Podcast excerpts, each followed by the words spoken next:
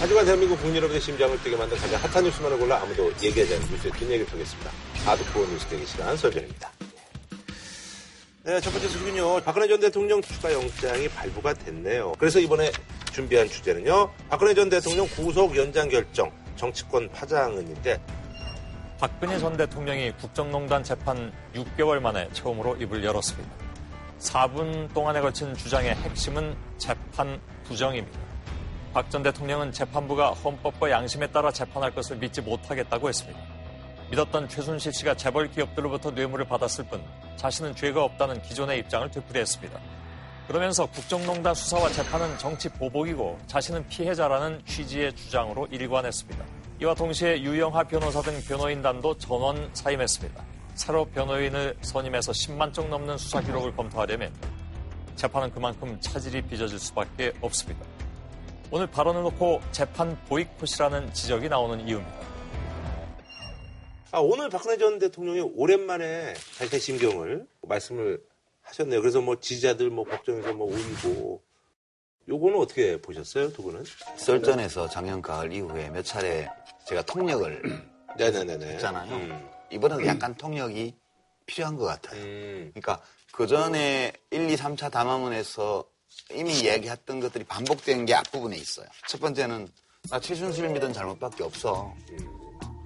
그거예요. 첫 번째가. 그러니까 음, 한 사람에 대한 믿음이 상상하지조차 못한 배신으로 되돌아왔고 내 잘못은 최순실을 믿은 것밖에 없었는데 그건데 그것 때문에 나 망했다. 근데 나 망하는 거는 또 뭐 그럴 수 있는데 공직자들 그 자기 밑에 일했던 수석들 네네네. 전직 장관들 이런 사람들하고 경제인들 뭐 이재용 부회장 이런 사람들이 같이 이렇게 처벌을 받게 된 것 때문에 괴로웠다. 음. 그다음에 나는 죄가 없다. 뭐 어떤 청- 부정한 청탁도 들어주지 않았다.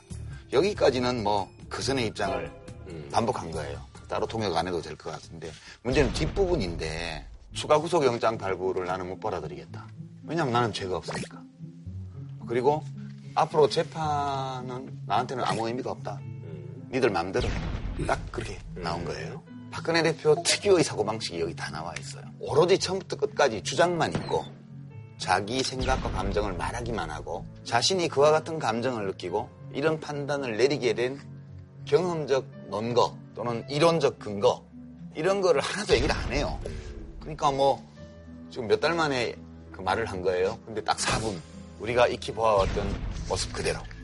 그러니까 박근혜식 메시지는 늘 이런 방식이죠. 딱 그렇죠. 결론을 던져서 그것이 갖는 메시지를 그 사람들로 하여금 해석을 하게 만드는 거죠. 음. 그것을 굉장히 간단 명료하게 뭐라 그럴까요? 좀 선정적인 용어를 사용함으로써 사람들이 그걸 이해를 바로 할 수 있게 만들어요. 그러니까 음. 이번에서도 가장 중요한 게 법치 이름을 빌린 정치보복이다. 음. 이 재판의 성격을 그렇게 규정한 게 이거의 핵심 메시지거든요. 아마 그 구속이 안 될 수 있다는 희망을 가졌던 음. 거 아닌가. 네네네. 그리고 또 이제 일관되게 본인은 무죄라고 생각할 거예요. 음. 그걸 재판부에서 법리적 다툼을 통해서 사실은 무죄를 입증하려고 했는데 지금 와서 보니까 무죄 입증이 좀 어렵겠다. 음. 그 무죄 입증이 어려운 이유는 법리로 판단하는 게 아니라 이게 전체적인 여론을 보고 재판부가 판단하고 있다. 본인은 그렇게 규정을 하고 그걸 법치 이름을 빌린 정치보복이다. 이렇게 규정을 한 거죠. 네. 박근혜 대통령 오늘 이 뭐 개인 성명이라고 해야 되나요? 어쨌든 이게 사실 정치적으로 뭐 영향력이 좀 있을 거라고 보시는 거예요. 영향이 없죠. 이제 대통령이 아닌걸요. 그래도 뭐, 뭐 친박들도 있고 뭐 또. 정치적 영향은 없지만 어, 아, 이제 예. 그 보수층의 민심에 주는 영향은 저는 음. 상당히 있을 네네네, 것 같습니다. 그러니까 합리적인 보수층은 박근혜 대통령이 국정을 잘못했다. 네. 그리고 상당히 무능한 것도 사실이고 그 최순실에게 그렇게 휘둘리는 것은 대통령으로서의 네네네. 자격에 상당히 그 문제가 있다라는 거는 공유를 해요 보수층도. 그런데 이제 박근혜 대통령에 대해서 측은지심이 있는 거예요. 음. 그러니까 전직 대통령을 꼭 구속해서 그렇게 재판을 해야 되냐. 더구나 6개월의 구속 기간이 됐으면 불구속 재판 상태에서도 얼마든지 재판을 할 수 있는데 이거는 그 무리하게 인신 에, 구속을 하는 것이고 뭔가 이게 정치 보복의 냄새가 난다라는 이게 심정적인 보수층의 그 어, 민심이 있어요. 거기에는 불을 지른 효과가 있죠, 분명히. 아하. 예. 뭐 거기는 뭐 불을 지를 필요 없이 이미 계속 불타고 있었어요. 그 여론은. 꼭 그렇지는 않아요. 근데 저는 이제 이걸 보면서 그래도 탄핵을 당하고 국회에서 네네. 헌법재판소가 파면 결정을 한 네. 전직 대통령 이긴 하지만 그래도 좀 사리에 맞게 어느 정도 주장을 해야 된다고 봐요. 음. 이걸 정치 보복이라고 그러면 이 사태가 전개된 양상을 박근혜 대통령이 어떻게 이해하고 있는지가 저는 참 의문이에요. 이게 누가 기획을 해서 시작한 게 아니고 태블릿 PC 보도부터 시작이 된 거예요. 그렇게 해서 이게 일파만파 그 다음 단계로 그 다음 단계로 해서 우리가 다 알고 있는 네네. 국회의 탄핵 절차 그것도 집권당이 다수를 점유하고 있던 국회에서 탄핵을 했어요. 그게 헌법재판소로 가서 거기서 파면을 결정을 했어요. 그리고 자기가 임명한 검찰총장이 있는 그 검찰에서 구속영장을 청구를 하고 기소를 하고 그리고 그 법원이 영장을 발부를 했어요. 이렇게까지 지금 진행이 됐는데 이 모든 것이 정치 보복이라면 그거는 우리나라의 사법제도와 의회 제도와 그러니까 대한민국 전체가 똘똘 뭉쳐서 자기를 받게 하고 있다는 뜻이잖아요. 그러니까 이거는 이렇게 되면 스스로 자기가 우리 국민에게서 또는 우리 국가를 운영하고 있는 모든 집단에게서 부정적인 평가를 받았다는 사실 그 자체를 인정 안 하는 거예요. 그래서 이거는 피고인으로서 이렇게 주장할 수는 있겠으나 아무런 논거 없이 이렇게 주장하는 거는 전 뭐 민심에 대한 영향도 거의 없을 것이고 오히려 뭐 일부 조성되고 있던 동정 여론 이런 것까지도 얼어붙게 만드는 역효과를 낼 거다. 근데 자 전체적인 에, 그 취지는 저도 어, 동의하는데 다만 이거는 좀 구별을 해야 돼요. 탄핵은 권력의 자의적 사용에 대한 책임을 묻어서 네네. 탄핵에 이른 거지만 재판은 그것과는 별개의 문제라고. 지금 박근혜 대통령이 실제로 뇌물죄냐 아니냐 하는 거는 굉장히 논쟁이 많은 에, 요소들을 갖고 있어요. 그래서 그런 문제들에 대해서는 정말 법리대로 법치대로 하는 것이 바람직하다고 생각을 하고 박근혜 대통령도 사실은 법치 자체를 부정하는 에, 식의 발언으로 가는 건 저도 바람직하지 않다고 생각합니다. 예를 들어서 재판을 거부해 버린다든지 그렇죠. 이런 거는 저는 에, 그 바람직하지 않다고 생각을 해요. 음. 그리고 피고인도 자신의 이익을 지킬 권리가 있는 그렇죠. 것이기 네. 때문에 네. 그 권리를 지킨다는 점에서 나는 박근혜 대통령 입장에서 보면은 나쁘지 않은 선택이었다 이렇게 보는 그 거예요. 저는 아주 윤리적으로 나쁘다는 뜻이 아니고요. 피고인 박근혜 에게도 도움이 안 되고 전직 대통령 박근혜에게도 이익이 없어요. 이런, 이런 식의 대처는. 제가 박근혜 대통령이라면 이렇게 했을 것 같아요. 그럴 의도가 있었던 것은 아니었다. 내가 뭐 헌정 질서를 어지럽히고 법에 어긋나는 행위를 하면서 내 권력을 행사하고 누구에게 부정한 이익을 주고 이럴 의도가 나는 전혀 없었다. 근데 의도는 없었는데 그동안 모든 일을 돌이켜 볼 때 그와 같이 비난받아도 될 만한 일들이 있었다는 것을 인정한다 내가. 그리고 신속하게 재판이 진행될 수 있도록 당당하게 내가 임할 수 있는 범위에서 임하겠다 이렇게 나와야지.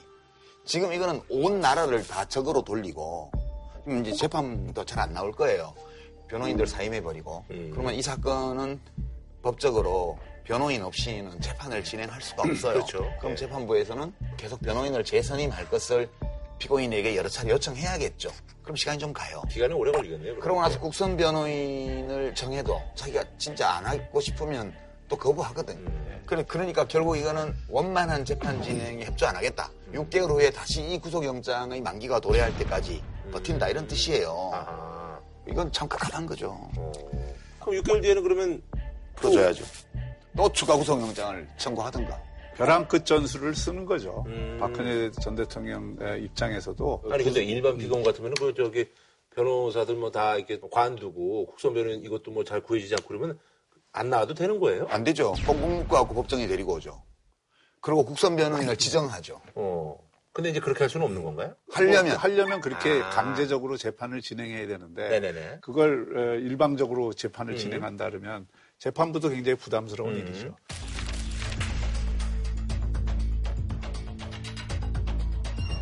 이거는 근거 없는 추측인데요. 출구가 안 보이는 상황이기 때문에 출구를 굳이 뚫는다는 것을 박근혜 대통령 입장에서 생각을 해보면 이렇게 시간을 좀 끌다가 보석 신청을 하는 거죠.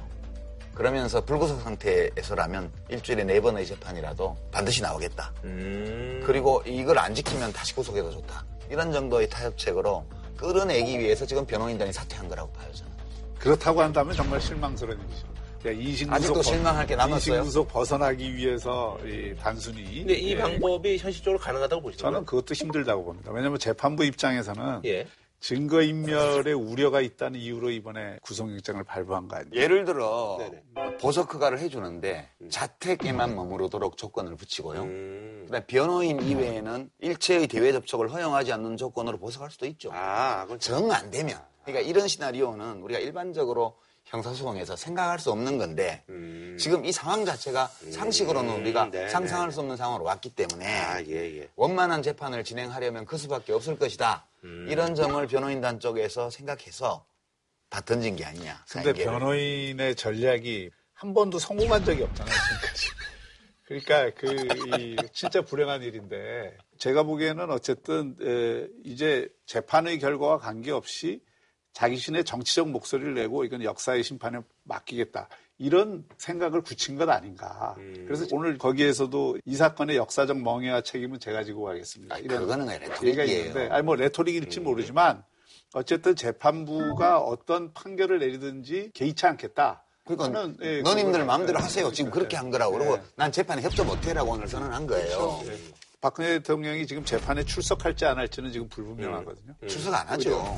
이렇게까지 따지고 말해놓고. 출석한다는 건 앞뒤가 아니 안 근데. 재판을 거부하는 거는 박근혜 대통령 입장에서도 부담스러운 일이죠.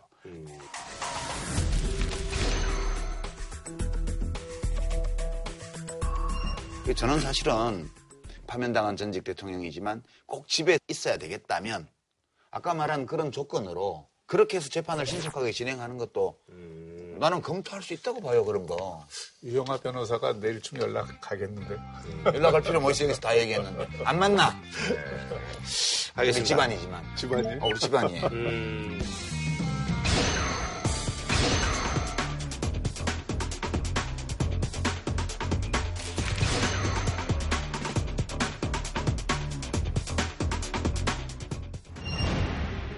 좀 정치적으로 파장이 클 것 같은데요. 임종석 비서실장이 발표를 했잖아요. 세월호 관련 문건이 이제 또 발견이 됐는데 이제 발견된 문건에는 9시 반이다. 우리는 근데 그동안 이제 10시로 알고 있었잖아요. 예. 그러니까 이게 청와대 발표에 따르면 이 공유 폴더에서 전산 자료 형태로 있는 여러 버전의 지처 보고서. 근데 그게 사건 6개월이 지나고 나서 임의로 네네. 어 그걸 30분 넘게 변경이 됐고 그 문서를 다 헌법재판소라든지 이제 다 그 문서를 제출했다는 거예요. 이건 이제 앞으로 검찰 수사에서 음, 네네네. 명확히 밝혀. 청와대에서 수사 의뢰를 했죠. 예. 예. 만약에 정말 9시 30분에 최초 보고를 했고 뒤에 여러 가지 정치적 상황 때문에 10시로 조작을 했다면 청와대에서는 있을 수 없는 건 그렇죠. 틀림없어요. 예. 그러니까 아니, 청와대뿐만 아니라 일반 네, 행정기관에서는 네. 이런 일이 있을 수가 없는 거예요, 기본적으로. 왜냐하면 문서들이 다 남아 있는데. 그리고 이 전산 기록은 또 일부러 삭제하지 않는 한은 나중에 흔적까지 다 나오잖아요. 누가 고쳤고, 뭐, 어느 컴퓨터에서 고쳤고, 로고 기록까지 다 남아 있기 때문에 이거는 공무원 사회에서는 상상하기 어려운 일이에요. 반대 측 의견도 일단은 들어봐야 되잖아요. 네네. 그러니까 당시 청와대 핵심 관계자의 변호는 네네네. 9시 30분에 최초 보고서가 만들어진 건 사실인데 음흠. 조정하고 교정하느라고 음. 10시에 보고가 된 거다. 아하. 그리고 또 하나는 그래서 실질적으로 10시에 보고를 이 받았다. 해경이 당시에 이 세월호 사건 진실을 보면은 해경이 사실 굉장히 부실 보고를 청와대에 했던 거는 사실이에요. 음. 이 사건이 8시 40 몇 분인가 처음에 터졌는데 청와대 보고가 9시 30분경에 처음 음. 예, 됐는데 그때만 하더라도 거의 생존해 있는 걸로 이게 보고가 돼 있거든요. 해경에서 청와대. 그러니까 이제 청와대 입장에서는 그때 보고를 받아서 바로 보고를 했는지 이 상황 자체를 그렇게 심각하게 생각을 안 하고 뭐 이게 조금 더 확인 절차를 거쳤는지 이건 앞으로 검찰 수사에서 밝혀져야 될 거고 만약에 9시 30분에 최초 보고가 된 상태에서 10시로 나중에 정치적인 이유 때문에 바꿨다 그러면 이거는 큰 문제죠. 근데 안보실에서 보고서 작성을 완료한 시점이 9시 반이에요. 청와대 안보실에서 실무자들이 이 사고 소식을 접수한 거는 그보다 훨씬 빨라요. 사고 소식- 소식을 접수하고 대통령에게 보고를 해야 되기 때문에 간단하게 보고서를 만들었어요. 그건 뭐 많은 내용이 아니잖아요. 짤막하게 상황 보고하는 내용이에요. 그거를 완료한 시점이 9시 반이에요, 그게. 음. 그럼 9시 반에 이걸 완료했다는 거는 청와대 안에서는 실무자들 사이에서는 그 시간에 이미 유통이 끝났다는 얘기입니다. 음. 근데 김장수 안보실장이 국회에서 증언한 걸 보면 다 기억하실 겁니다, 아마. 10시에 맞춰서 대답을 했고요. 10시쯤이라고. 음. 그 다음에 대통령한테 보고를 인편으로 보내는데 두부를 해가지고 관저로도 보내고 집무실로도 보냈다 이런 얘기 아니에요? 그 당시 아침 상황에 대해서 종합, 종합 서면 보고 10시경에 있지 않습니까? 예. 예, 관저하고 집무실 두 군데로 보냈습니까? 어, 대통령님이 어디 계신지를 잘 모를 때는 관저하고 집무실하고 같이 보내주고 그러죠. 예. 제가 물어보고 싶은 그거예요. 11시 23분에 유선 보고를 하셨잖아요. 어떤 내용으로 보고를 하셨습니까? 어, 저는 기억을 못합니다. 그런데 그걸 왜 기억을 못 하시죠? 제가 그게 이게 이상합니다. 저는 기억 안 나는데 이건 확실한 것 같습니다. 청와대에서 감사원하고 그러니까 이게 지금 국민들이 의하면 이상하게 생각하는 겁니다. 예. 11시 23분 보고 내용을 기억을 못 하시고 오전 이 오전 상황에 대해서는 김장수 증인 얘기가 지금 왔다 갔다 하거든요. 그럼 대통령과 통화를 했는데 기억이 잘 안 난다. 이런 식으로 증언을 했어요. 그래서 저는 뭘 의심하냐 하면 오전 내내 대통령에게 실제 보고가 갔는지가 확실치 않은 거예요, 지금. 그 관계자들의 모든 증언이 불확실하고. 그래서 이 청와대가 지금 대외적으로 내놓은 10시의 보고 자료, 그 다음에 이번에 발견된 9시 반의 보고 자료, 이 모든 것들이 실무자들 선에서만 왔다 갔다 하면서 실제 대통령에게는 전달 안 됐을 가능성이 있고 대통령이 뭐 10시에 보고를 받고 10시 15분에 지시했다는 것도 사실이 아닐 가능성이 많다는 거예요, 이게. 그래서 검찰에서 수사를 차라리 해가지고 실제 청와대에서 그날 아침에 무슨 일이 있었는지에 대해서 시원하게 좀 규명했으면 좋겠어요. 7시간과 관련돼서요. 아, 7시간 다 아니더라도 오전만. 그 원천적인 책임은 대통령이 어쨌든 이게 관저를 자기 집무실 공간으로 이용하는 이 관행 자체가 잘못된 거고요.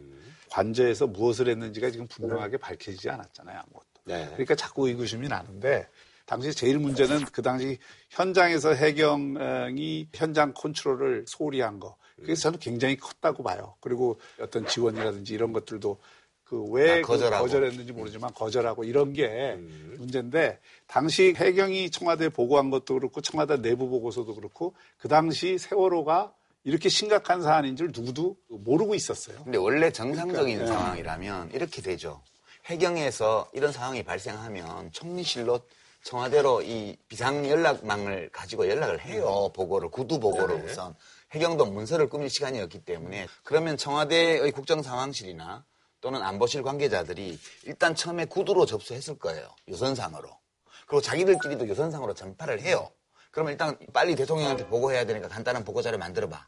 이렇게 해서 진행이 되는 게 상식인데 문제는 그날 안보실장조차도 대통령의 소재를 몰랐기 때문에 파발을 두 팀을 보내서 관저로 그리고 집무실로 보내고 그리고 그게 접수된지 안 된지를 안보실장이 몰라요. 그리고 김기춘 비서실장 뭐 물어보면 국가 기밀이라 그러고 뭐 내가 대통령이 어딘지 늘 아는 건 아니라고 그러고. 그러니까 이번에 이제 그러면 이거 수사하면서 그런 그 대통령 행적도 그거 아니에요. 그건 아니고 공문서를 변조해서 행사했잖아요. 음. 국회에 내고 헌법재판소 내고 했기 때문에 네네네. 공문서 변조 동행사예요. 이 죄명이 음. 지금 이게 범죄 수사예요. 그러니까 검찰 보고 대통령 소재와 이런 것까지 다 밝혀내라 할 수는 없어요. 아니고 네. 예, 왜 그냥 그렇게 했냐? 아하. 자 청와대에서 이제 또 캐비넷에서 문건이 발견이 돼서 지침도 이제 절차적인 어떤 정당성 없이 바꾼 것도 지금 드러나서 이건 또 검찰도 조사까지 지금 의뢰를 한 그런 상황입니다. 지침을 네. 바꿨다는 건데. 이게 조금 더 큰 문제가 있을 것 같은데요. 에, 이거는 이제 그 안보실이 이 재난에 대한 이 총체적인 컨트롤 타워라고 하는 게 원래 지침이죠. 네네네. 지침인데 이게 또 재난 및 안전관리 기본법에 따르면 행안부가 중앙대책본부 역할을 하거든요. 컨트롤 타워 역할을 하거든요. 그러니까 자기들이 이거를 조작을 한 게 아니고 음. 재난 및 안전관리 기본법하고 청와대 지침하고 안 맞는 아. 부분을 사후에 교정을 했다. 교정. 아, 이게 이제 당시 청와대 입장이고 일이 그렇죠. 터지고 보니 예, 아. 그리고 이제 이번에 임종석 실장은 안보실이 자기 책임을 면하기 위해서 어. 지침을 바꿨다. 바꾸는데. 그거를 빨간 펜으로 바꿨다는데 그것도 저는 좀 이해가 안 돼요. 빨간 펜으로 왜 그 바꿉니까? 이왕 바꿀 거면은 제대로 바꾸지. 빨간 펜으로 바꾸면은 문서로서의 실효성도 없는데 어쨌든 이런 부분들은 검찰 조사가 어차 그렇죠. 그, 그 진행될 거니까 거기서 분명히 밝혀야 그런데. 국가 위기관리 기본 지침의 문제는 고쳤다는 데 있는 게 아니에요. 그거는 언제든지 고칠 수 있어요. 법과 충돌하면 지침이 법을 어기면 안 되죠. 근데 지금 초점은 두 가지인데 이 사건에서는 첫 번째로 청와대가 이 대형 여객선의 조난 상황, 침몰 위기에 놓인 이 상황을 국가 위기 관리 기본 지침에서 다루기로 규정해 놓은 국가적 위기 상황으로 인식했냐 안 했냐. 음. 만약 인지하지 않았다면 그럼 행자부에서 재난 대응 지침에 따라서 할 일이죠. 예. 그러니까 이거는 어떻게 인식을 했든 그것은 정치적 도덕적 공방전을 벌일 사안이지 법적 처벌을 할 수 있는 사안이 아니에요. 음. 이제 그게 첫 번째 네네네. 포인트고요. 두 번째는 이 문제는 고쳤다는 데 있는 게 아니고 고치는 절차를 안 지킨 거예요. 이 국가위기관리 기본 지침은 네네. 음. 훈령이에요, 훈령. 그러니까 시행규칙이나 훈령을 고칠 때에는 법제처의. 법제 심의를 받아야 돼요. 네네. 법제처에서 이게 문제가 없는지 음. 취지가 타당한지 이걸 다 검토를 해서 법제처 심의 결과를 받으면 그걸 이제 대통령한테 결재를 맡아서 국무회의에서 의결해서 음. 뭐 개정을 어떤 거는 규칙은 하고 이렇게 하는 건데 이 절차를 하나도 안 밟고 그냥 이 세월호 참사 같은 것은 청와대가 컨트롤 타워가 아니라고 외부적으로 입장 공표를 해놓고 자대에서 빨간 줄로 긋고 거기를 손으로 고친 다음에 빨간 펜 선생님을 한 거란 말이에요. 그래서 이거는 한 거네요. 예. 예, 이거는 법이 규정하고 있는 절차를 밟아야 되는데 이걸 안 밟고 고쳐서 그러니까 무효예요. 아니, 효력이 없어. 이걸 안 거쳤기 때문에. 이렇게 무효인 행위에 의거해서 국가안보실이 대외적으로 우리 책임이 아니다라고 얘기를 한 거예요. 이거는 법적으로도 문제가 되죠. 아니 근데 이번 사안 같이 이렇게 이제 중대한 사안하고 이렇게 결부가 된 거 말고는 일상생활에서 이렇게 청와대에서 늘상 이런 일들이 있어요. 야 먼저 이렇게 좀 바꿔놓고 말이야. 이렇게 뒤에 좀 하지 뭐 이런 경우 그거 안 돼요. 안 돼요? 그거는 거의 없어요? 그런 건 거의 없죠. 예, 그- 그리고 되게 공무원들은. 기본적으로 이 절차를 지키지 않는 거를 굉장히 두려워합니다. 여러 가지 자기 이런 뭐. 감사에 아, 딱 그럼요. 걸리는데 나중에 문제가 되면은 그거는 음. 커지니까 되게 이제 절차를 다 지키는데 어, 왜 그렇게 가벼이 생각했는지는 저도 뭐 잘 모르겠습니다만은 급하기는 급했나? 급하기는 급했나 봐요. 그러나 저는 이 청와대 캐비넷이 무슨 김치냉장고도 아니고 묵은지 김치 꺼내듯이 하나씩 하나씩 꺼내 갖고 이렇게 하는 거 참 온당치 않다고 봐요. 음. 그 이번에도 지금 이제 뭐 야당 쪽에서 한번 그 캐비넷에 실체를 한번 봐야 겠다. 아니 뭐 제가 뭐 보면 볼수록 이건 지금까지 이렇게 쭉 청와대에서 나왔다는 문건들의 성격이나 그 발표 시점들을 보면 꼭 이게 중요한 국정농단 사건 재판이 있기 전에 바로 그걸 발표하는 게 몇 번 지금 계속 되잖아요. 그러니까 이재용 재판에서도 그게 발표가 됐죠. 또 이번에 항소심하기 전에도 또 문건이 무슨 세이자 왕 하면서 이게 발표가 됐지. 그러니까 바깥에서 보기엔 특히 보수층에서 보기에는 어 이거 뭔가 의도가 있다 이렇게 볼 수 있는 사안이라고 봅니다. 그러니까 그것을 10월 11일 날 발견하고 12일 날 바로 브리핑을 한 거예요. 청와대의 해명에 따르면. 네네네. 그러면 이제 박근혜 대통령 추가구속 영장은 사실 이거는 관계가 없고 SK하고 롯데 제3자 뇌물수수 그 관련인데 발견하자마자 그 다음날 곧바로 한 거는 박근혜 대통령 추가구속 영장 발부 검토가 되고 있는 시점에서 영향을 주기 위해서 그런 거 영향. 여론에 영향을 주기 위해서 서둘러서 한 거 아니냐. 음. 이런 거죠. 그러면 이제 만약 그걸 늦췄더라면 영향을 안 주기 위해서 늦춘 게 되겠죠. 저는 후자였더라면 더 좋지 않았을까? 그런 생각 좀 해요. 예를 들어서 이런 정도면 대변인이 해도 되는 거고 뭐안 되면 홍보수석이 예, 나와서 예, 해도 되는데 저는 역대 비서실장 가운데 이런 걸 가지고 비서실장이 직접 기자들 앞에 서는 경우가 보지를 못했어요. 처음 보는 것 같은데 그것도 좀 상당히 부자연스럽다. 청와대 구조에서 정치적인 비서실장이 어떤 했다는 거는 무게를 주기 위해서 그런 거란 얘기예요? 대통령이 직접 얘기한 거하고 거의 똑같은 수준의 얘기입니다. 그러니까 이제 그렇게 인식될 수 있죠. 그죠? 네, 그래서 저는 이거는 임종석 비서실장이 좀 생각해 봐야 된다고. 그러니까 배밭에서는 신발끈을 고쳐매지 않는 게 좋다는 거죠. 알겠습니다. 그 오병우 전 민정수석과 관련해서 뭐 단신이 하나 들어왔는데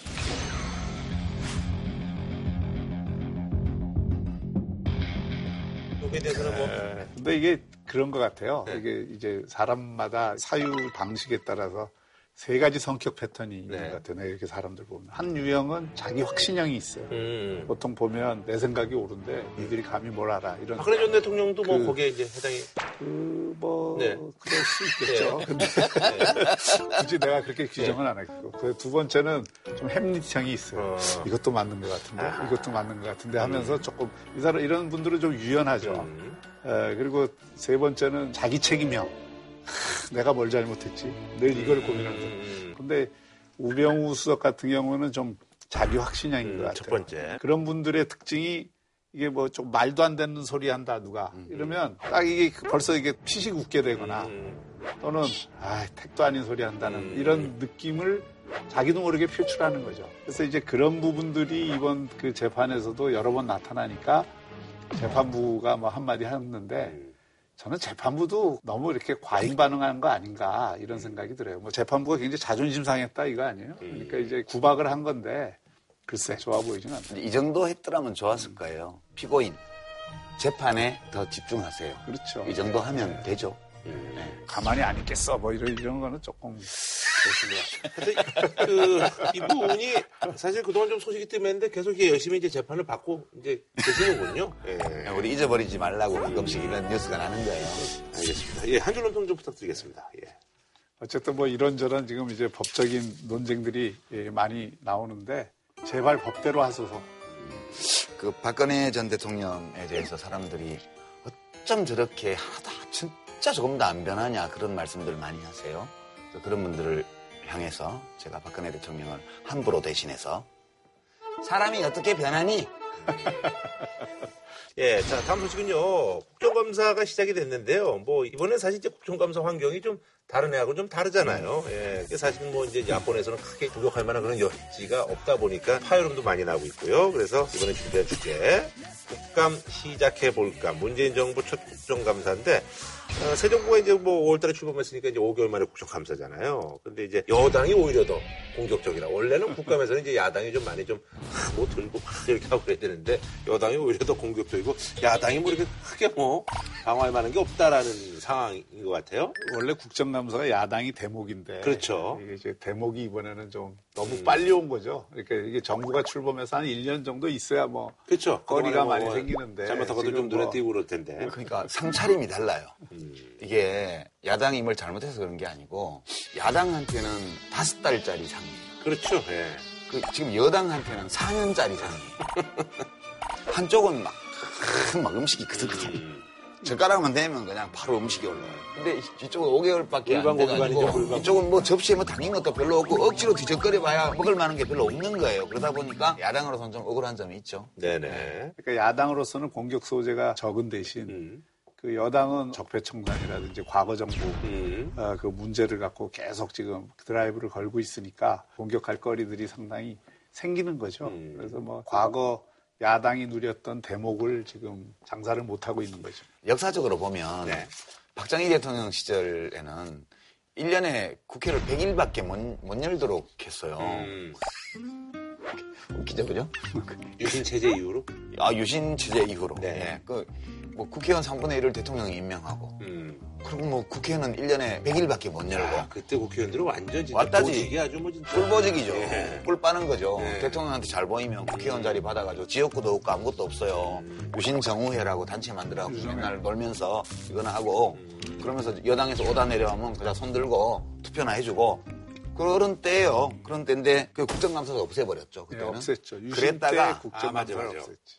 6월 항쟁으로 민주화가 시작이 되면서 무력해진 국회의 권능을 되찾는 과정에서 음. 국회 개회 일수도 늘리고 음. 그리고 국정감사를 부활을 한 거예요. 음. 이제 그런 역사적인 맥락이 있어서 지금 없애기가 참 어려워요. 사실 국회가 마음만 먹으면 상시 국정감사를 할 수 있죠. 근데 여야가 하자 말자 하자 말자 싸우느라고 감사가 안 되잖아요. 그러니까 아예 법에다가 못을값 박아 넣은 거예요. 근데 그나마 이거마저 없으면 1년 내내 국회가 쌈만 하고 아무것도 안 할 거다. 근데 이게 국정감사 할 때마다 국정감사 무용론이 나오잖아요. 네네네. 전 세계에서 국정감사를 이렇게 일정한 기간을 정해서 음. 국회가 하는 나라는 우리나라밖에 없습니다. 음. 근데 우리나라는 왜 그렇게 된 거예요? 사실은 다른 나라 같은 경우에 감사원 조직을 국회 안에 두든지 아. 아. 니면 대통령이나 의회로부터 독립을 해서 감사원 조직을 상시. 두고 상시 감사를 하고 거기 굉장한 권한과 권위를 줘요. 우리나라 감사원은 예. 대통령이. 근데 예, 우리나라 원장, 감사원은 행정부 이제, 안에 있죠. 예, 행정부 안에 대통령이 감사원을 임명해서 음. 이렇게 하다 보니까 그래서 이제 특별하게 의회 내에 감사권을 일정한 기간을 음. 조사하는데 사실은 그 감사를 해봤자 수사권이 있는 것도 아니고 그러니까 그냥 자기가 조사한 거 가지고 정치적 공방이 딱 되기 좋게 만들어 놓은 알겠습니다. 아니 그래서 이제 상위별로 이제 뭐그 내용들이 있는데 일단 그 법사에서는 이제 그 요즘 계속 뭐 포털 사이트 이런 데 보면은 힘내세요 뭐 김희수 이래가지고. 김희수 헌재 소장 권한대행 체제의 헌재가 이제 국감 받을 자격이 없다 해서 먼저 헌법재판 소장 권한대행의 인사 말씀을 듣도록 하겠습니다. 이 위원장님, 네, 방금 위원장님께서 어, 김인수 헌법재판관을 헌법재판소장 권한 대행이라고 지칭을 하셨습니다. 잠정적이고 임시적인 권한 대행이 아니라 국회의 동의를 받지 않은 사실상의 유연적이고 위법적인 위장된 헌법재판소장이 뒤에 있는 것입니다. 자, 먼저 신청한 김신태 의원님 먼저 말씀하시기 바랍니다. 먼저 신청을 했어요. 좀 조용히 하세요. 좀, 좀 조용히 하세요. 헌재 권한 대행은커녕 헌법 재판관의 자격도 없는 사람의 업무 보고를 받을 수가 없습니다. 헌법 재판관 자격 없다는 게 말이 돼요? 들어보세요. 들어보세요. 앞으로 헌법 이 개헌 논의가 이루어질 때 헌법 재판소 자체가 없어져야 된다고 저는 생각합니다. 김진태 의원 뭐 탑자치고 뭐 이런 것들도 좀 보도가 되고 있고 헌법재판소 없어져야 된다 뭐 이런 뭐 주장까지도 하고 있고 문 대통령은 또 여기에 대해 또 뭐 김희수 헌재소장 권한대행한테 미안하다고 또 SNS상으로 또 사과도 하고 있고. 이게 제일 좀 주목이 많이 가는 그런 상황인 것 같아요. 문 대통령이 사과한 건 아니고 뭐 사과라고 이제 언론에서 예, 그냥 영어로 하면 I'm sorry인데 위로 I'm 위로 sorry인데 내 마음이 안 좋아 그런 뜻이죠. 위로 예, 유감 표명 예, 예. 대통령이 헌법재판소장으로 지명을 해서 음. 국회 인준동이 붙여졌는데 부결이 됐잖아요. 그러니까 대통령으로서는 경위와 어찌되었던 결과적으로 권한 대행이 있던 분을 그렇게 지명하는 바람에 음. 뭐 청문회에서 뭐 욕도 많이 자시고 뭐 부결도 되고 이랬으니까 인간적으로 미안한 감정이 있을 수밖에 없죠. 나 때문에 이렇게 예, sorry. 이거네요. 이렇게 얘기를 한 건데 그럼 사과라고.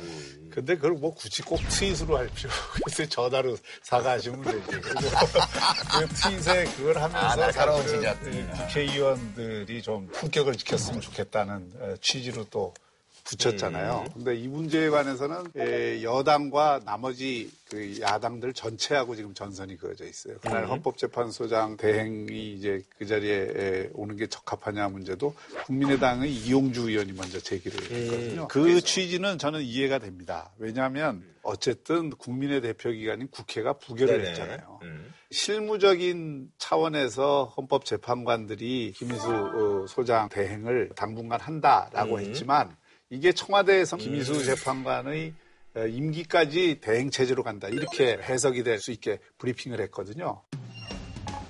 대변인 브리핑을 시작하겠습니다. 지난 9월 18일 헌법재판소는 김이수 재판관의 권한 대행직 계속 수행에 동의했습니다. 이에 청와대는 김이수 헌재소장 대행 체제를 유지하기로 하였습니다. 그러니까 야당 입장에서는 그런 거예요. 문재인 대통령이 얘기했던 삼권 분립 정신에 입각하더라도 입법부가 어쨌든 헌법재판소장 부적격이라고 얘기를 했는데 그 대행 체제로 하겠다 하는 것은 국회의 결정을 뒤집는 거다. 이렇게 보는 거고 결국 청와대가 바람는 것 아니냐 하는 에, 생각을 갖고 이제 비판. 아, 그거는 시비를 거는 거고. 문 대통령 SNS는 할 말이 있어서 올린 거예요, 여기에. 네. 할 말이 뭐였냐면, 언론에서 마치 청와대가 김인수 권한대행을 임명한 것처럼 음. 야당에서 공격을 했고, 언론이 그걸 다 받아섰다고요, 그대로. 문제는 대통령은 무슨 말을 하고 싶었냐 하면, 헌법재판소장 권한대행은 헌법재판관들이 뽑는 거지. 대통령이 임명하는 자리가 아니라는 말을 하고 싶었던 거예요. 그 헌법재판소 국회에서 이제 부결이 난 상황 그거하고 아무 상관이 없다는 거예요. 국회의 권한도 아니고 대통령의 권한도 아니고 헌법재판관들이 김희수 권한 대행을 뽑았단 말이에요. 그리고 그 사람을 대통령이 헌법재판소장으로 지명했는데 아하. 국회에서 부결을 시켰으니 할 수가 없으니 근데 우리가 여러 가지 살펴보건데 그냥 다음 헌법재판소장이 올 때까지 계속 권한 대행을 하시죠. 이렇게 해서 헌법재판관들 자신이 권한 대행을 정했다는 거예요. 그 얘기를 한 거예요. 저는 이제 궁금한 게 있는데, 근데 그 김희수 음. 헌재 소장 그 지금 권한 대행이 지금 그런 상황이면은 보통은 아, 내가 또 지난번에 그렇게 됐는데 내가 또 이거 하기도 좀 그렇지 않나? 뭐 이렇게. 어, 날카로운 지적. 예. 아니 그건 하나도 안 날카로워. 아 그래? 왜냐하면 아니 그러니까 보통 어떤 사람들은 또 그렇게 생각할 수도 있잖아요. 그렇게 생각할 네, 수도 있는데 네. 국회의 의사결정을 존중해야 된다는 것은 음. 헌법재판소 재판관들로 볼 때는 국회에서 부결했으니 우리 그거 받아들이자 그러면 끝이에요. 음. 그리고 그 조건에서 그럼 권한대행을 이분을 계속 하게 하는 게 좋으냐 아니냐는 헌법재판소 재판관들의 자율적인 권한 사항이에요. 논리적으로 보면 말도 안 되는 비난을 한 거예요. 그래서 이 말이 안 되는 비난 정치적으로는 이해할 수 있죠. 왜 그러는지. 그러나 정치적으로 그렇게 비난하는 것은 내 알겠으나 이거는 말이 안 돼요라고 대통령이 SNS 얘기한 거예요. 그러면 이 자- 대통령도 자기 의견을 얘기할 수 있지. 이게 협치하는 태도냐? 진짜 그거는 어린애 같은 짓이지, 솔직히. 근데 국회 입장에서는 국회의 결정이라고 하는 것은 국민들의 결정이에요. 그러니까 그 문제에 대해서 대통령의 태도를 문제 삼는 거는 저는 일리가 있다고 생각해요. 왜냐하면 대통령의 입장에서는 헌법재판소장이 부결이 됐으면 다음 헌법재판소장을 빨리 임명하는 게 대통령의 의무입니다. 뭐, 그건 해야죠. 예, 예. 예. 그리고 이 대행을 선정하는 절차에는 문제가 없어요. 문제는 지금 그 다음에 청와대가 이 대행 체제로 쭉 가겠다라고 하는 뉘앙스의 브리핑을 한 것에 대해서 야당이 그렇게 해석을 한 거지. 그렇죠. 그래, 그러니까, 그러니까 그 자기가 주안도로 느낀 뉘앙스를 근거로 정치적 공격을 하는 것도 권리예요. 그러니까 어쨌든 문재인 대통령이 새로운 헌법 재판소장을 가능한 한 빨리 임명을 하면은 되는 일이에요. 그렇죠. 우선 네. 빈 헌법재판관을 지명을 하고 네. 지금 복잡하잖아요. 그래서 전효숙 헌법재판관을 헌법재판관이 아닌 상태에서 소장 임명을 했다고 국회에서도 안 해줘가지고 결국 자진 철회를 했잖아요. 이런 거는 진짜 말도 안 되는 시비예요, 진짜. 그러니까 이런 식의 어거지 정치투쟁으로 지금 제도를 이렇게 만들어 놓은 거거든. 국회도 잘한 거한 개도 없어. 아니 근데 저기 헌재 재판관들은 그렇게 해서 국회에서 부결이 됐는데 권한 대행한테 그거 또 맡아달라고 한 그 분위기는 그쪽 분위기는 뭐예요? 빙고. 그 진짜 날카로운 지적이에요. 그, 분- 그 분위기는 뭐예요? 이게 상권 분립의 현장이에요. 헌법재판관들이 아, 권한 대행으로 국회하고 이제 각을 세우는 그렇죠. 네. 우리 수장으로 문제가 없다는 어. 뜻이에요. 그리고 대통령은 그걸 존중해서 임명했다고 볼 수도 있고. 근데 이걸 국회에서 자기들은 아무 문제 없이 권한 대행으로 지정해서 지금까지 잘해왔는데 자격 없다고 해가지고 내쳤단 말이에요. 그러니까 헌법재판관들로서는 어 국회가 우리를 존중 안 하네. 그걸 불만이 있지만 그렇다고 국회의 결정을 안 받아들일 수는 없잖아요. 그러니까 그럼 우리는 또 이 사람을 권한 대행으로 계속 할 거니까 니들도 우리의 결정을 받아들여. 이게 상권 분립이지. 그런 해석 하나. 아, 예. 예, 그것도 뭐 일리가 있는 말. 일리가 있죠. 이? 예, 예, 일리가 있어요. 그리고 그 또 하나는 네. 이거는 뭐 에, 주로 야당의 의심이기도 하지만 그 권한 대행 체제로 길게 간다는 거에 대해서 그 헌재하고 청와대도 어쨌든 소통을 있었구나. 하니까 그 그런 교감이 있지 않았냐 하는 예, 그 의구심을 갖고 있는 거죠. 그렇지. 의구심을 갖는 거는 자유에 속해요. 그러니까 이, 이 문 대통령의 이 문제 제기. 이것은 매우 논리적인 문제 제기, 법리적인 문제 제기고 여기에 공감하는 시민들이 많기 때문에 해시태그를 붙이는 거예요. 힘내세요, 김희수.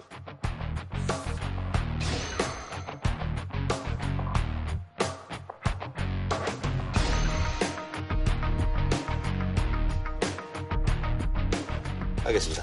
자, 그럼 이제 교문위, 예, 교육문화체육관광위원회에서는요, 국정교과서 얘기가 이제 나오고 있는데, 찬성 의견서 조작 의혹이 있습니다. 박근혜 정부의 역사 교과서 국정화에 찬성한 사람의 이름은 이완용. 집 주소는 조선총독부. 실제로 나온 사례입니다. 박근혜 정부가 역사 교과서 국정화를 추진하는 과정에서 국민들의 찬반 의견을 수렴했는데 찬성 의견 가운데 4만 명가량이 조작된 것으로 드러났습니다.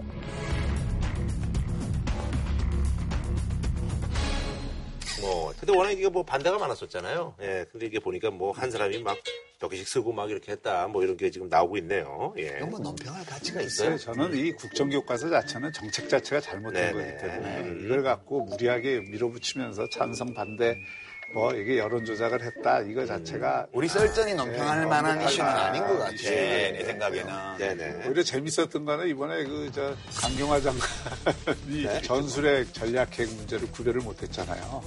우리 국민들께 전술핵과 전략핵이 어떻게 다른지를 아주 짧고 간명하게 좀 설명을 좀 해주십시오. 전술핵이라고 하면은 어, 그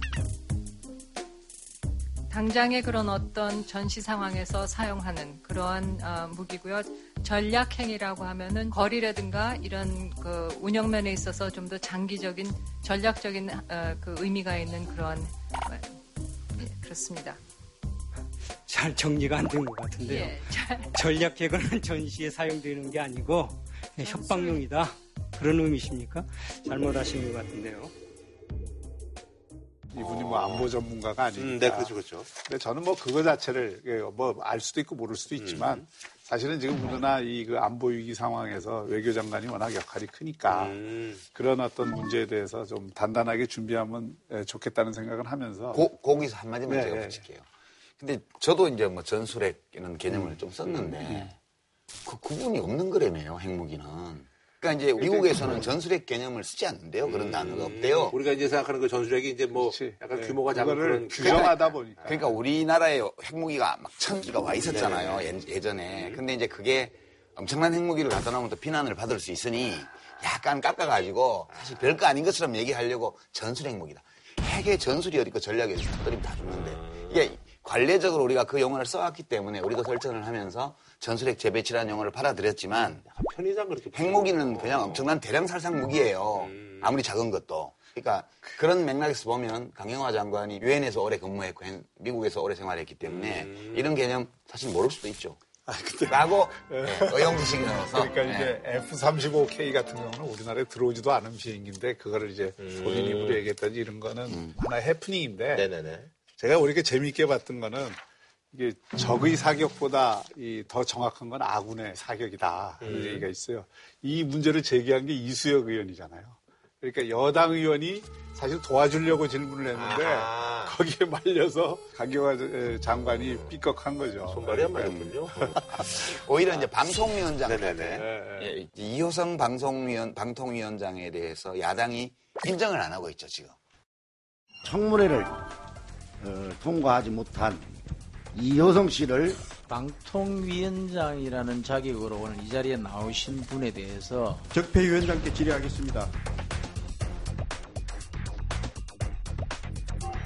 그래서 뭐 국감장에서 교수라고 그러고 뭐 적폐위원장이라 그러고 뭐 컴퓨터에 뭐 사퇴하라. 아, 인정을 안 하는 이유는 일단 그분의 어떤 방송 장악을 하려고 문재인 대통령이 임명한 사람이다. 이게 야당의 주장이에요. 아니 청문회에서 일단 보고서 채택이 안 됐기 때문에 예, 국회는 거부한다 이런 그래서요. 뜻인데요.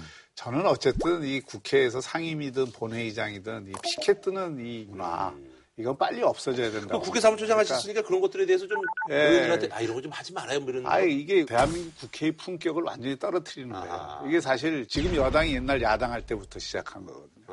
그래서 아니 뭐 공격하려는 건 아니고.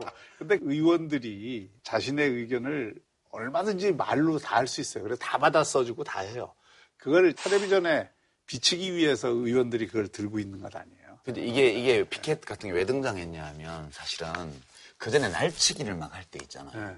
그럼 이제 야당에서 어떤 주장을 하는데 뭘 해보기도 전에 직권 상정해가지고 그냥 치니까 몸싸움하다 끝나버려요. 그러니까 왜 싸운지도 모르고 이러니까 싸움이 벌어지기 전에 지금 뭐 갖고 싸우는지를 보여주기 위해서 뭘 들기도 하고 이랬던 거예요. 지금 여당 여권이. 벌써 한 20여 년 됐네 그럼. 근데 지금은 국회 선진화법 때문에 강행 처리가 어차피 안 되잖아요. 그렇죠. 네네네. 그러니까 사실 이거 굳이 하지 않아도 충분히 의사 전달을 할 수 있는데 자기들은 이렇게 하면서 MBC 노동원들이 와서 국회 본회의장 입구에서 이렇게 피켓 들고 침묵 시위한다고 국회 안은 집회 금지 구역인데 불법 집회라고 막 호통을 쳐요. 그러니까 자기 집이니까 나는 막 해도 되고 딴 사람은 하면 안 돼 이런 논리거든. 예. 말이 돼요? 말이 안 되죠. 예. 그래서 이거는 어쨌든 대한민국 국회 품격을 올리는 차원에서도 앞으로 서로 어떤 경우도 피켓은 들지 말자. 이렇게 좀 합의를 했으면 좋겠습니다. 말로 해야지 말로. 네, 말로 해야죠. 그게 고등동물의. 고등동물의 특징이잖아. 말로 하는 게 몸으로 하는 게 아니고. 정치는 말이에요, 말. 네. 알겠습니다. 자, 한 줄로 소좀 부탁드리겠습니다. 네, 문재인 정부 첫 국정감사 약자에 이렇게 약간의 특권을 줘야 된다는 그런 소수파 존중의 정신에 입각해서 야당에게 응원의 한마디 열심히 하세요. 이 국감은 이 국정의 어두운 곳을 드러내는 거잖아요. 네네네. 그래서 이제 사실 폭로성 그 국감이 될 수밖에 없는데 하지만 이 의혹이 앞서면 오히려 진실을 호도할 네네. 수 있거든요. 그래서 저는 한 줄 평을 괴물과 싸우는 사람은 자신이 괴물이 되지 않을까 조심해야 한다. 아니 괴물은 누구고 괴물과 싸우는 사람은 누구예요? 아니 그러니까 그게 전부든 아 양쪽 모두에 대해서 그렇죠, 양쪽 오케이 그 전면적으로 제가 받아들일게요. 이한줄평 훌륭하십니다. 네. 고맙습니다. 예, 자, 다음 소식은요. 정치권 소식인데요. 자유한국당하고 이제 바른정당이 이제 보수 통합 논의가 이제 시작이 되면서 자강파하고 이제 통합파, 그래서 이제 바른정당 내부의 파열음이 굉장히 커지고 있습니다. 그래서 이번에 준비한 문 제. 통합은 아무나 하나, 어느 누가 쉽다고 했나. 역시, 네, 바른정당 내몸입니다. 역시 트로트가 예, 그래서 그 중에서도 어떻게 보면 대변인 역할을 맡고 계시는 우리 하태경 의원님 모시고 바른정당 내부의 소식을 다뤄볼까 하는데요. 예, 하태경 의원님 모셨습니다. 예, 반갑습니다. 예. 반갑습니다. 해운대 하태하태입니다. 아, 썰전이 이제 두 번째신데 사실 네. 그 썰전에 정치인분들 모시는데 제 옆에 앉는 분들은 거의 이제 대권 주자급 그렇지만 하시는데. 아, 이 자리가 그렇습니다. 예, 오늘 제가 어제도 뭐 굉장히 뭐 사실 재선인데 이렇게 주목을 많이 받는 분이 없으실 거예요 아마. 예. 근데 그 이제 주목에는 바른 말씀을 하시는데 그 말씀의 어떤 강도가 굉장히 좀 세셔가지고. 핫해서. 예, 그래서 어, 주목을 많이 받으시는데. 아니 그래서 지난번에 저희가 이제 그 하태경 의원님에 대해서 이제 두 분이 이제 그 어, 아끼는 마음에서 이제 쓴소리한 걸좀 들으셨어요? 저희 잘 프로그램에서 못 들었습니다. 아, 네. 잘 됐네요. 뭐 했으니까. 잘 됐네. 뭐. 당이, 당이 지금 누라는 위기에 처했는데 한가하게 그런 거나 듣고 있겠어요? 아, 그래요, 예. 아니, 근데 저기 유시민 작가님에 대해서는 굉장히 뭐, 뵙고 싶다고 좀 애정을 많이 표하셨다고. 제가 유심 키드라고 그랬어요. 예. 왜냐하면 대학교 선배님이시죠, 20대 또? 때, 네, 그죠? 20대 때 아마 제 세대, 소위 네네. 말하는 지금 586, 486 네네네. 이 세대에 가장 지적 영향력을 어. 많이 끼치신 분이고 예. 제 20대 때 정말 많이 영향을 받았습니다. 아하. 영향을 받았는데 어떻게 보수 쪽에 가 계세요? 그 다음에 이분한테 영향을 더 받았어요. 세상은 돌고 있는 아니, 박영민 교수님하고도 친분이 좀 있으시죠? 아, 그렇죠. 제가 이제 거의 준사회주의자였어요. 솔직히 말씀드리면. 예, 예. 20대 때. 저는, 준사회주의자 아니고 진사회주의자 아니었어요? 저는 약간 온건했어요. 이제 와서 약간 오리발 내미는 아니, 그건 아니에요. 어, 제가 그, 조금 나이가 들어가지고는 사회주의건 아니다. 그래서 내가 우리 동료들을 좀 구제해야겠다. 음. 이렇게 해서 한 20대 중반부터 많이 싸웠어요. 음흠. 많이 싸우고 그 이후에 제가 박형준 보위가 됐죠. 아, 그래요. 아니, 굉장히 제가 보니까 정치력이 뛰어나시네. 아니 사회주의를 하다가 이거 아니다 싶으면 안 하는 거는 되게 좋은 판단이에요. 음. 근데 그렇다고 굳이 보수까지 갈 이유는 없잖아요.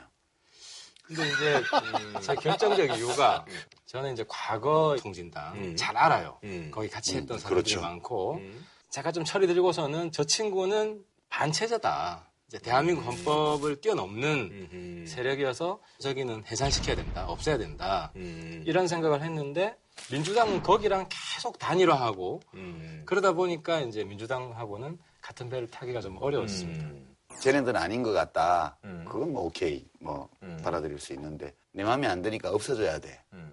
이건 또 아니라고 봐요. 저는 기본적으로 선거를 통해서 저기를 심판해서 음. 없애야겠다. 음. 이런 생각인데 네네네. 알겠습니다. 뭐 저희가 사실 이제 오늘 하태경 의원님을 모신 거는 자유한국당 이제 홍준표 대표가 이제 박근혜 전 대통령 필두로 해서 서청원, 뭐 최경환 이런 분들이 이제 출당 조치를 할 테니까 보수 통합을 하자라고 이제 공식 제안하고 있는데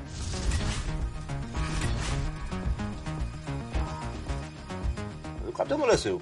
김무성 의원하고 사실 유승민 의원이 얼마 전에 굳이 뭐 단합을 과시하면서 뽀뽀까지 할 필요가 있을까 그런 생각을 했었어요. 거의 뭐, 뭐 어떤 오태사 광고 포스터를 어, 아니, 않은 아니, 저는 저게 정치권의 전 적폐라고 봅니다. 아, 뽀뽀하는 거예요? 예, 저는 뽀뽀 많이 안 하는데? 아니, 그러니까 아니 입에 뽀뽀는 거의 안 했냐? 뭐볼 정도는 하는데 왜 아, 안 하죠, 안 하는데 네. 선배 정치 네네. 세대에서 조금 남아 있고, 아 저는 솔직히 굉장히 충격이었어요. 처음. 아, 그때 봤을 보셨어요? 뽀뽀했을 때? 그 전에 아, 그 전에. 다른 술자리에서 아, 본적 있어가지고 음. 화해하자 이러면서 저하고는 화해할 필요 없는데 아무튼 그 시도하는 분이 있더라고요. 그래서 아 저는 그 이후로 이건 안 돼. 이거는 청산해야 된다. 아니, 영남 쪽에 보수가 영남에 불을 두고 있는데 그 우리가 너미가 음. 남이가 하는 이 정서가 있어요. 그러니까 그걸 이제 표현하는 방법의 하나로 스킨십을 하는 게 스킨십은 좀 좋은데 과하게 이제 하필 표현. 그 유의를 아니, 근데 그렇게 이제 뭐 분위기가 참 좋았는데. 근데 갑자기 이제 뭐 서로 이제 갈 길을 가는 분위기인가요? 어때요? 지금 분위기가요? 지금은 자기의 소신을 좀 명확히 한 거죠 공개적으로 음. 어, 공개적으로 했기 때문에 일종의 내부 노선 싸움이 음. 전면화된 상태라고 보시면 내부 노선 싸움. 근데 이제 네. 지금 언론에 알려진 건 약간 노선 투쟁적인 면이 알려져 있는데 네네네. 또 솔직한 분들도 계세요. 음. 지역구에 한국당 기반이 너무 강하다. 아하, 특히 이제 솔직하게. 대선 대선 때 보면 어. 안철수보다 홍준표가 훨씬 많이 나온 아하. 지역이 TK뿐만 아니라 강원도도 좀 있고 어, 예, 예. 경기도에도 좀 있어요. 이제 그런 의원들은 아 내가 바른정당 좀 잘해보려 그랬는데 도저히 역부족이다 벽이다 현실적으로 너무 힘들다. 못 넘는다. 그래서 이제 그런 분들은 저희들끼리는 이렇게 그렇게 밉지는 않을 것 같아요. 아, 그렇죠. 싹가놓고 그- 얘기하면은. 고맙, 고맙죠. 나 너무 그러니까. 힘들어. 뭐 예, 예. 근데 이제 영남에 의외로 강한 게 이게 배신자 프레임이 강해요. 음. 그래서 이제 지역구를 영남에 갖고 있는 의원들 입장에서는 이걸 넘어서기가 굉장히 어려워요. 그런 건 어떻게 하겠습니까? 근데 이제 그런 분들이 자기의 정당성을 국민한테 인정받기 위해서 네네. 이걸 노선 투쟁화하는 게 정치가 들어가기 때문에 음. 저희들이 거기에 대응을 안할 수가 없는 이런 상태인 거예요. 네. 근데 이게 노선 투쟁은 필요하죠. 어느 정치 그렇죠. 조직이나. 근데 이제 이것은 정책 노선을 둘러싼 싸움 같으면 음. 시간을 두고 아직 총선까지 2년 반이 남았으니까 논의해 나가면 되는데 내년 지방선거를 앞두고 벌어진 일종의 조직 노선 싸움이에요. 또는 음. 선거 노선 싸움이고. 그 요거는 정책적 소신이 걸린 문제라기보다는 생존이 걸린 문제예요. 그러니까 자기는 안 나가지만 함께 정치를 해온 지역의 여러 동지들이 낙선이 뻔히 보이는 상황, 구도 이런 데로 그 사람들을 공천을 줘서 밀어넣게 되면 되게 미안하잖아요. 그리고 그게 그렇게 잘못되면 그로부터 2년 후에 총선이 또 있는데 자기도 위험해지는 거니까. 여기서 이제 정치인들의 먹고 사니즘 이 걸려 있는 문제라 치열해질 수밖에 없어요. 장황파는 걸 어떻게 보면 이상을 출시하신 분들이라고 볼 수 있겠네요. 상대적으로 그렇죠. 저는 이제 국민들이 수준이 과거에 비해 많이 높아졌다. 소위 좋은 말로 통합하고 좀 안 좋은 말로 투항파인데 특히 이제 묻지마 지금 통합파가 있어요. 그냥 합치자. 아, 묻지마. 예, 침박, 청산 예. 조건도 안 달고 그분들이 잘 못 보고 있는 게 지금 완전히 직접 민주주의가 아, 굉장히 강화되어서 사실 썰전을 본다거나 팟캐스트를 듣는다거나 이런 국민들이 굉장히 비중이 늘었어요. 음. 때문에 스타일 구기는 정치를 한 사람에 대해서는 음. 국민들이 과거에 비해서 잘 안 잊어먹는다. 특히 대선 때도 있었잖아요. 네네네. 저희 원래 바른정당이 33명이었는데 네네네. 13분이 한번 바꿨었잖아요. 1차 네. 투항을 했잖아요. 네네네. 근데 그분들 중에 몇 분은 사실 완전 찍혔거든요. 예, 맞아요. 예. 그럼 그 기억이 쉽게 없어지겠는가. 그리고 이번에도 국민들이 아주 면밀히 관찰하고 있다. 음. 찍을 것이다. 그렇게 봅니다. 그래서 그분들이 자기들은 이게 좀 더 쉽다고 생각하는 거예요. 덜 고생하고 지방선거도 이기고 총선도 이기고. 음. 근데 저는 결코 그렇게 되지 않는다. 시대가 변했다.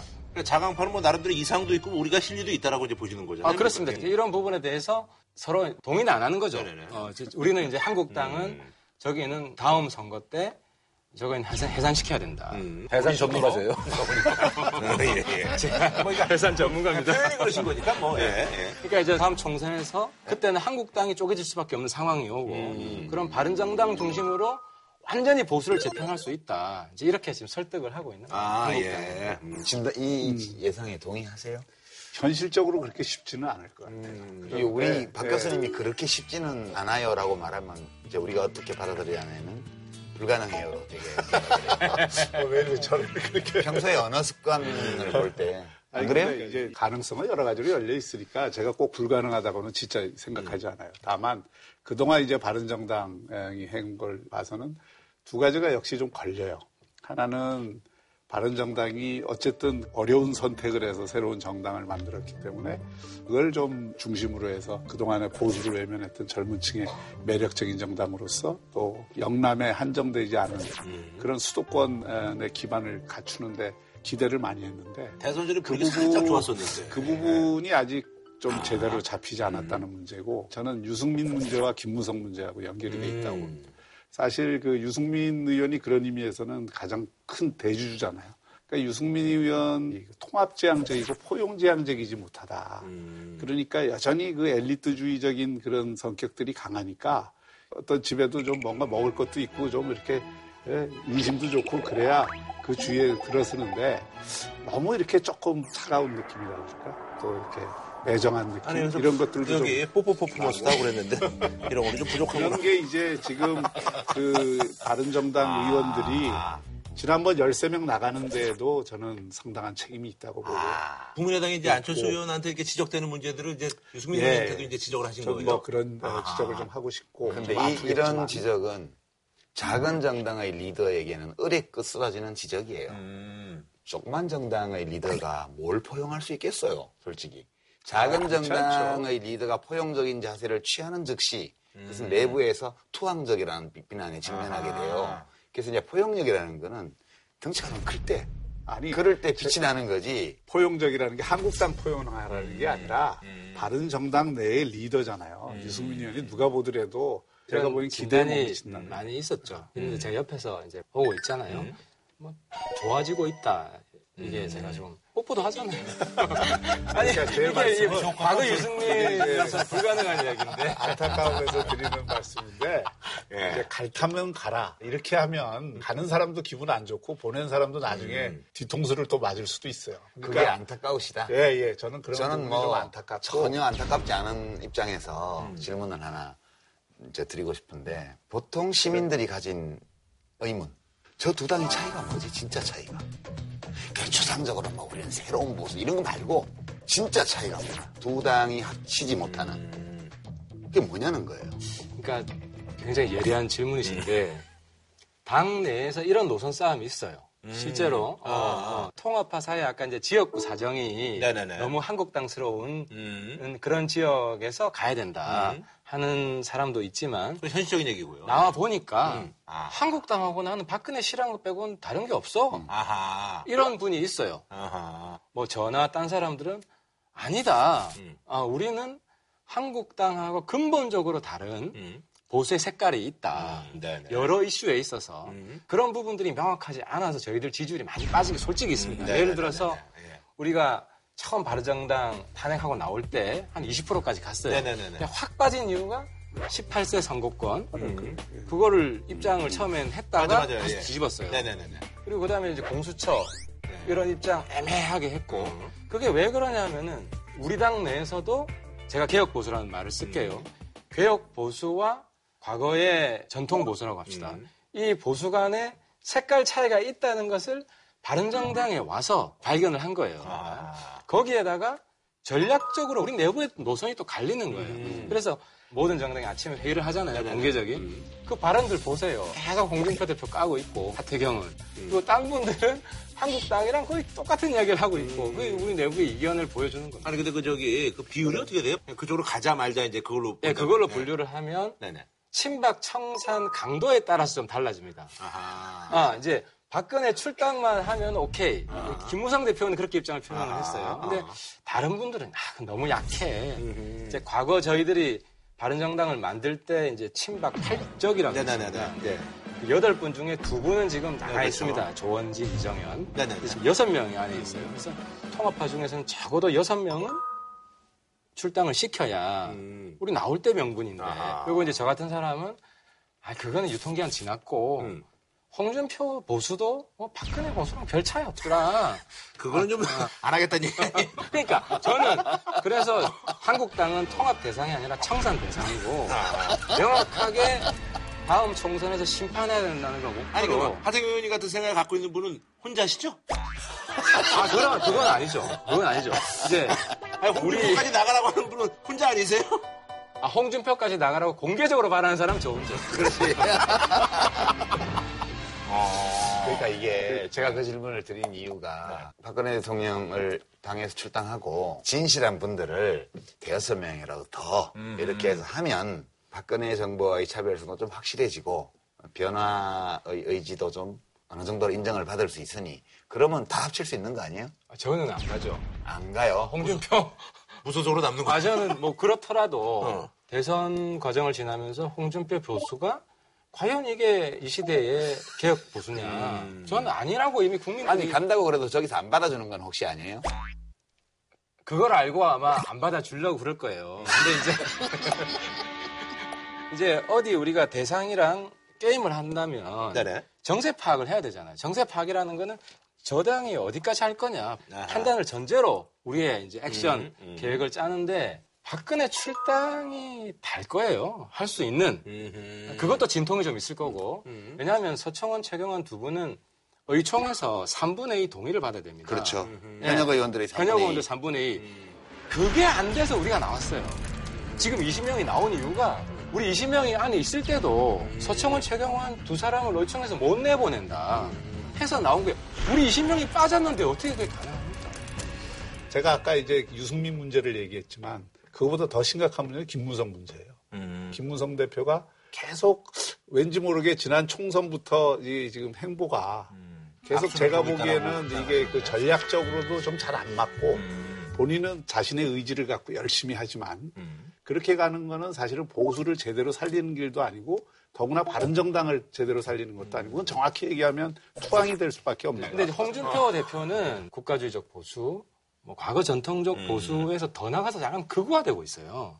예를 들어서 청와대를 주사파 정권이다. 그러니까 거의 통진당 정권이다. 이렇게 공개적으로 발언을 하고 또 헌법재판소도 부정하고 심지어 최근에는 핵무장해야 된다. 이거는 기존의 한미동맹 보수 입장에서 볼 때도 사실 한미동맹 깨자는 이야기거든요. 그러니까 홍준표 보수는 트럼프 이상으로 극우화되고 있는 이런 상태이기 때문에 지금의 한국당하고 자연히 선을 꿀 수밖에 없는 이유가 보수도 지금 제가 볼 땐 양분되고 있다. 우리가 바른정당이 개혁 보수의 정체성을 제대로 갖추면 국민들이 아 바른정당과 한국당은 서로 다르구나 통합의 대상이 아니구나 이게 시간이 지나면 분명해진 질 거라고 보고 그래서 저는 이제 보수행길 좀 가자. 근데 왜 사람들이 하태경 의원님 말을 안 따라주는 것 같아요? 지금 얘기를 듣다 보면 안 될 것 같거든. 왜냐하면 지금 분당해서 바른당을 창당하고 대선을 치르고 그리고 지금 또 6개월 가까이 시간이 지났어요. 근데 차이가 드러날 거다 이렇게 해봤자 아니 그 지난 1년 가까운 세월 동안 안 드러났는데 지방선거 때까지 드러나겠어? 이게 일반적인 시각이거든요. 그러니까 저는 솔직히 제 개인적인 견해로는 친박과 절연해야 된다는 거 하나를 빼면 자유한국당하고 바른정당의 차이를 모르겠어요. 왜냐하면 국회에서 의원들이 입법이라든가 예산이라든가 이런 거에 대해 취하는 태도를 보거나 또는 과거 정부에서 빚어진 여러 문제들에 대해서 소위 적폐청산이냐 정치보복이냐 이런 공방전에서 취하는 태도를 보면 그저 마지 못해서 자유한국당하고 조금이라도 다른 논평을 내볼까라고 고민하는 흔적? 그거 말고는 저 당이 왜 따로 있는지 모르겠는 거예요. 이 지점에서 제가 참, 정말 뼈 아픈 게 안타까운 게 제가 대표가 됐었어야 돼요. 그러니까 3% 정도 차이를 줬는데 아, 이혜훈 대표하고? 예, 이혜훈 대표랑. 그러니까 이제 저는 그래서 좀 더 노선 차이를 명확히 할 기회가 몇 달은 존재했다고 보는데 다른 우리 당 내에 이제 구설이 그게 부각이 되면서 차별화할 시간을 놓쳤습니다. 놓쳤는데 저는 그래서 정말 이 적어도 우리 당 내에 이제 몇번안 되긴 하지만 이제 묻지마 투항파라고 제가 네네네. 칭한 그런 분은 좀 나와줬으면 좋겠다. 왜냐하면 그분도 이름은 좀 공개적으로 되시겠네요. 아, 그, 그건 좀 어렵죠. 그, 그, 여기다 좀 적어주시면 안 되나? 제발 살짝. 궁금해. 궁금해서 그래요. 예, 근데 예. 이게 이제 마음이 지금 한국당 가 있는 분이 있어요. 그러면은 그분이 우리 당내에 계속 남아 있으면 어떤 정치를 하느냐? 바른정당을 약화시키는 한국당 편에서. 계속 흔드는 정치를 하는 거예요. 그러면 국민들이 볼 때는 아, 하죠. 바른정당 색깔이 자꾸 안 보이는 거지. 음. 한국당이랑 겹쳐서만 보이고. 그러니까 어쨌든 우리 개혁 보수 정말 전사들이 좀 필요하다. 그래서 많지는 않더라도 음. 20명이 안 되더라도 색깔을 좀 더 선명히 해서 갈 때 오히려 저는 우리 지지율을 올릴 수가 있다. 근데 이제 정당이라는 게 이게 순수한 결정체는 아니잖아요. 네. 그러니까 이게 어차피 조금 이질적인 요소들이 결합이 돼서 한 그렇죠. 정당을 예. 이루는 건데 일개 연대를 누군가 이끌고 타령해서 가게 되면 현실적으로는 바른 정당은 교수단체 지위도 잃고 사실은 진보 쪽의 정의당 비슷한 위치로 떨어지잖아요. 지지율도 비슷해요. 예, 그러니까 이게 이제 바른정당 입장에서는 소수야당으로서 버티기도 굉장히 어려운 여건이 돼요. 그래서 교섭단체 그 지위를 갖는다는 거는 얼마나 힘이 차이가 있는지는 그렇죠. 뭐 예. 잘 아시잖아요. 그러니까 우선은 바른정당 내의 단결을 그래도 최선을 다해서 도모를 해야 된다. 음. 그 리더십을 발휘해야 된다. 그 위에 통합을 뭐 자유한국당이랑 하든 국민의당이랑 연대를 하든 그거는 그 다음 문제잖아요, 사실은. 근데 우리 박 교수님도 국회에 계셔봐서 아시잖아요. 정당도 해보시고. 자기 이해타산 계산기 두들겨서 답은 나가는 거다. 이렇게 나와 있으면 그분들을 설득할 방법은 없어요. 이게 뭐 장사 하루 이틀 하는 것도 아니고 다 프로 비즈니스맨들이에요.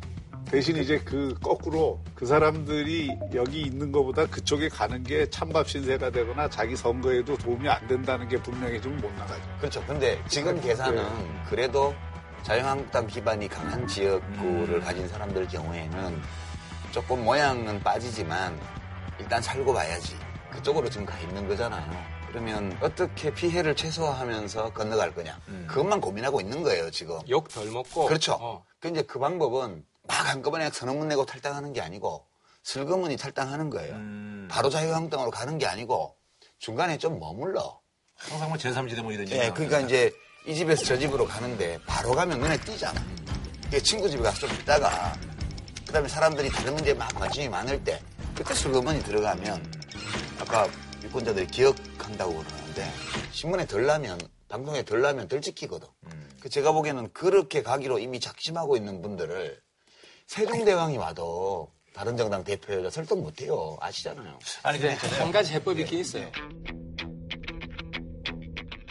아니 근데 한 가지 해법이 있긴 있어요. 이건 뭐 현실 정치이기 때문에 우리가 바른정당 지지율을 한국당 한 더블 스코어 내면 그분들이 안 가죠. 그렇죠. 어, 안 가죠. 우리 아버지가 재벌이면 나 재벌 2세야. 그 얘기지. 아니, 그 이야기 아니라 딜레마는 네네네. 바른정당의 지지율이 잘 나올 때는 한국당이랑 1% 차이. 네. 예, 이거 얼마 전에도 한 8%, 11% 우리가 이렇게 내부 내용이 심한데도 3% 정도 차이밖에 안 나요. 근데 지지율을 못 올리는 가장 큰 이유가 또 그분들 땜붕이기도 해요. 왜냐하면 선명한 색깔을 낼 수가 없는 거야. 나 자꾸 한국당. 포기하셨구나. 어, 네. 그래서 교섭 단체는 유지될 수 있을지도 몰라요. 그분들 원하는 대로 해주면. 그렇지. 그러면 지금 통합 추진위원회 하세요. 안 나가지. 그리고 당 색깔도 한국당이랑 똑같이 가세요. 하면 안 나가지.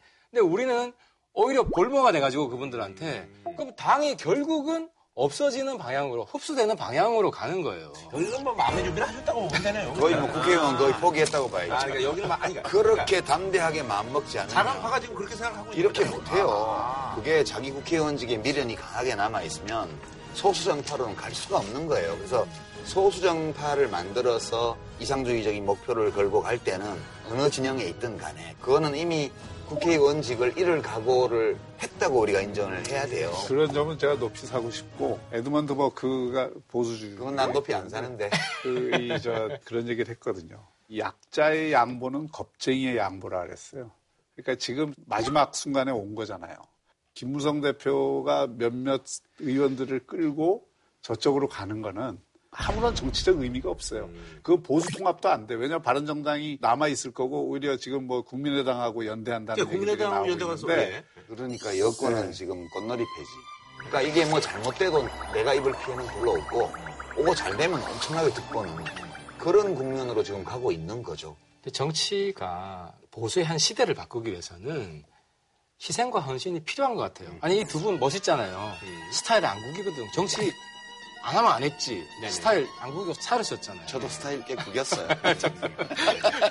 아니 근데 저도 저도 이제 만신창이까지 그러실 뻔하다가 살아나신 거예요. 예. 아니 저도 그래요. 나이도 아직 젊고 여기에서 뭐 내 스타일 구길 이유가 뭐가 있냐. 우리 가족들, 우리 자식들한테 부끄럽게 사느니 그냥 한번 역사의 내용을 한번 던져보자. 맞는 이야기 하고 교육 보수가 생각은 바뀌었어도 아직 태도는 80년대 운동권. 아니 교육 보수가 가는 길을 누구라도 선명하게 이렇게 보여주는 사람이 있으면 그 길을 따라서 후배들이 온다는 거죠. 그래서 아무튼 그러다가 망할 사람이 엄청 많아요. 아니 근데 그럼 저기 마지막으로 이제 궁금한 게 이제 국민의당하고의 통합 가능성이 지금 얘기한 건 아니죠? 어떻게 아니요, 그것도 상당히 중요한 포인트라고 봐요. 결국 나머지 분들이 바른정당을 유지하면서 어떤 노선을 취할 음. 건가에서 대한민국 정치가 양극화 모델로 가는 건 바람직하지 않다고 그 보거든요. 국민들도 여론조사 그러니까, 보니까 예. 그렇게 나오더라고요. 근데 이제 국민의당하고 연대는 대선 때 한번 시도를 해봤어요. 근데 커뮤니케이션이 원활하게 잘 안 되고, 그러니까 서로 지금 신뢰 관계가 형성이 안 돼 있어요. 그래서 굉장히 신중할 수밖에 없는 게 한 번 미팅에서 깨졌는데 이번에 또 섣불리해서 또 깨지면 이건 아예 안 되는 게임인 거예요. 조만간 뭐 저기 유승민 안철수도 이제 뽀뽀하는 장면을 제가 아니 아니 그거 아니 아니야. 그건 아니요. 그건 아니고 뽀뽀는 둘다 되게 싫어하니 뽀뽀가 됐든 막둘 다 싫어하니까 그 효과가 있는 거죠. 예. 뽀뽀도 안될 뿐더러 폭탄주 러브샷도 안 될 거예요. 소규모 정기 개편. 그 얘기가 언론에서 확 보도가 나오는 이유는 지방선거 전후로 해서? 예. 정치면을 메꿔야 돼. 기자분들이. 그러니까 뭐 시나리오를 막 만들어가지고 그걸 채워 넣어야 되는 거예요. 이게 왜 잘 안 될 거냐 하면 바른 정당으로서도 교수단체가 무너진 상황에서 제3 세력으로서 이렇게. 기반을 만들어 가려는 마음은 있겠죠. 근데 국민의당 입장에서 보면 어차피 거기는 교섭단체가 안 무너져요. 반이 나가야 무너지잖아요. 그럼 바른정당하고 합친다고 해봐야 국고보조금이 늘어날 것도 별로 없어요. 의원 숫자밖에 안 늘어나. 의원 숫자만큼밖에. 여기에 실익이 별로 없어요. 실익이 있지. 왜 국회의원이 열몇 명 늘어나면 실익이야. 있죠. 아니, 그 이제 나눠 먹어야 될거 아니, 아니에요. 뭐. 공동교섭단체를 해서 일부 나눠 먹는 것보다 그냥 바른정당 없어지면 교섭단체가 세 개밖에 안 되니까 거기서 늘어나는 게 더 커요. 두 번째, 바른정당이 지난 한 1년 가까운 세월 동안에 확실하게 기존의 보수와는 구별할 수 있는 그런 합리적인 보수. 저 보수랑 공존했으면 좋겠어라고 사람들이 생각하게끔 하는 이런 게 됐더라면 국민의당 의원들이 지역구가 대부분 호남에 있는데 거기서 또 우호적인 여론이 생겼을 거예요. 지금 그게 아니기 때문에 바른정당하고 공동교섭단체를 만드는 즉시 더불어민주당에서 뭐라고 얘기를 하겠어요? 적폐연합, 딱, 그건 뭐, 안 봐도 뻔해요. 안 그래도 지금 문재인 정부 국정수행 지지도가 호남에서 높고, 정당 지지도도 더불어민주당이 압도적인데, 급한 국에 지방선거 앞두고, 또 한 번 적폐연대 소리를 들을 일을 하겠냐고요. 제가 볼 때는 이거는 현실의 시나리오가 될 가능성이 지극히 희박해요. 현재는? 그러니까 앞으로도 현재. 국민의당 그 모습으로는 안 될 겁니다. 네네. 아니 근데 제가 궁금해서 물어보는 건데요. 그때 이제 넘어가신 분들 있잖아요. 여기 왔다가 바로 가신 분. 아, 1차로 13분. 네. 그분들 중에서 야 갔더니 이거 내가 너무 스타일국에서 다시 글로 갈게 이런 분들은 없죠. 다시 올게. 또 오면 더국이지. 잊혀지면 뭐 저는 이제 다음 총선 직전에는 그런 일이 발생할 수 있다. 아주 많은 일이 잊혀지면 뭐 저는 이제 다음 총선 직전에는 그런 일이 발생할 수 있다. 아주 많은 일이 터질 거기 때문에 아, 예. 이제 지금은 지금은 지방선거 전에 아, 예, 예. 무슨 얘기인지 알겠습니다. 예. 자, 그럼 먼저 한줄 논평하면서 마무리 짓는 걸로 해서요. 바른정당의 보수 혁신을 추구하는 분들이 이렇게 희망을 가지고 살아가시는 그런 존재.